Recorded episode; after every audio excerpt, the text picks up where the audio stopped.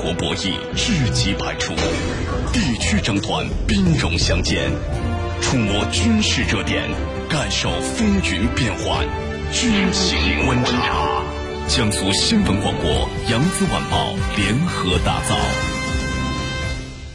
好，在半点即时资讯之后，欢迎大家回来继续收听军情观察。美国海军二十六号发布消息称，海军航空兵唐俄飞行中队驾驶 P 八 A 海神反潜巡逻机于二月一号至二十一号在菲律宾的吕宋岛外海上空进行了一期侦察巡逻任务。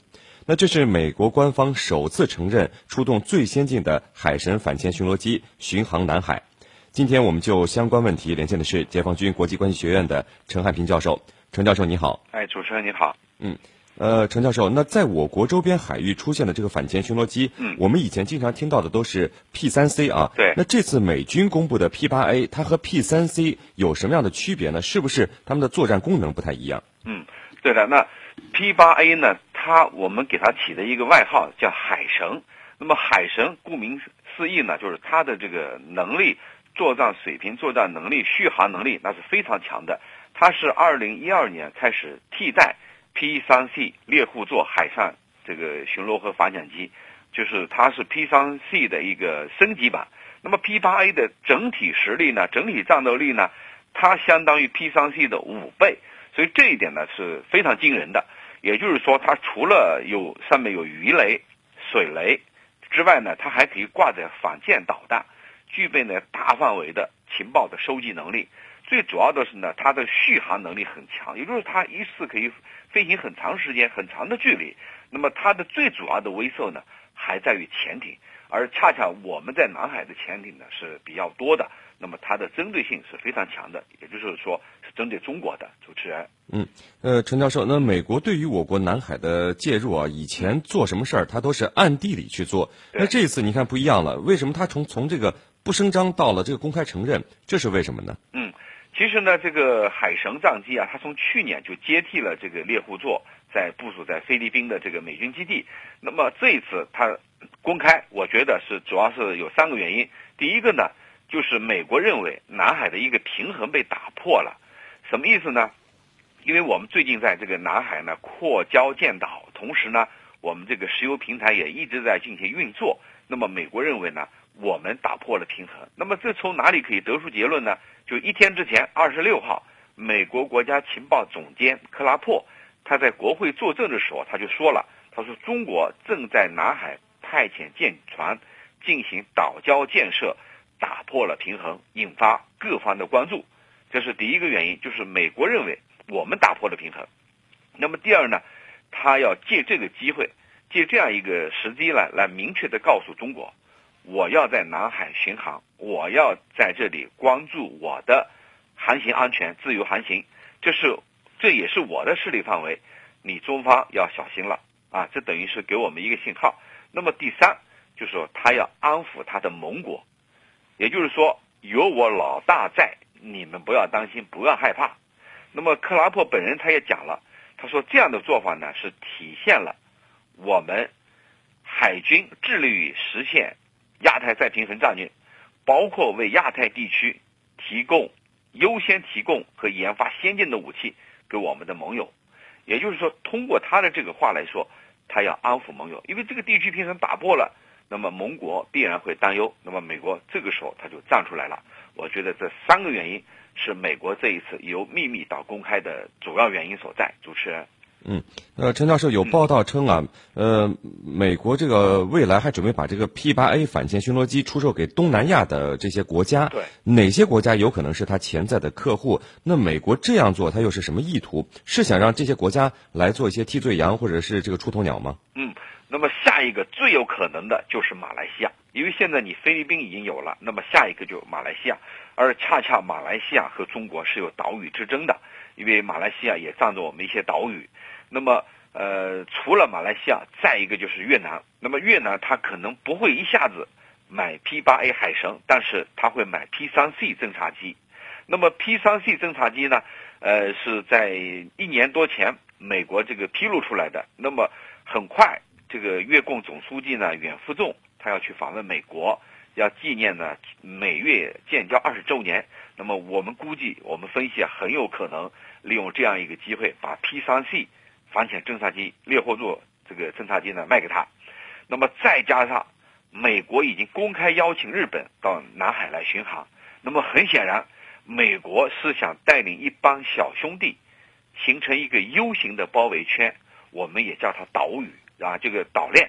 那么岛链呢，就是要在南海地区把中国舰只、中国的军舰，啊，特别是我们的潜艇，在南海的出海口给你堵死，这样呢，同时呢，也无形之中把这些小兄弟呢推向了一线。一旦与中国爆发冲突，那么这些国家呢，可以说首当其冲，因为他的实力够不上，那么他就有可能成为炮灰，成为替罪羊，被中国打击的第一个目标。主持人。纵观天下军情，解析兵道玄机，深入军情一线，强化国防意识。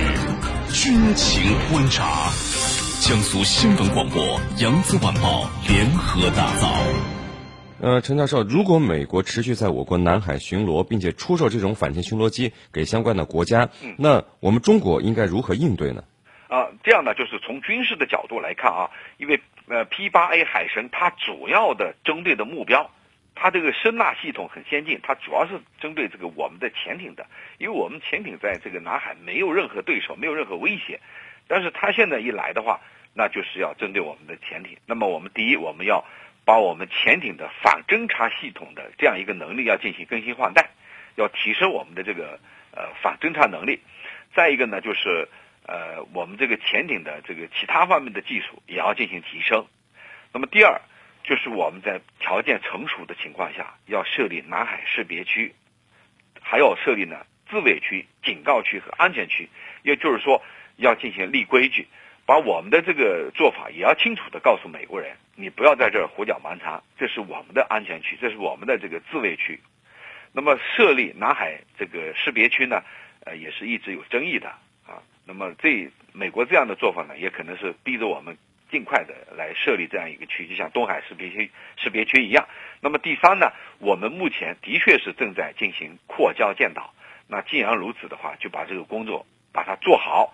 那么把我们的这个导弹系统也可以安置在这些岛上，就是由礁变成的岛上，这样呢就对它形成了一个威慑。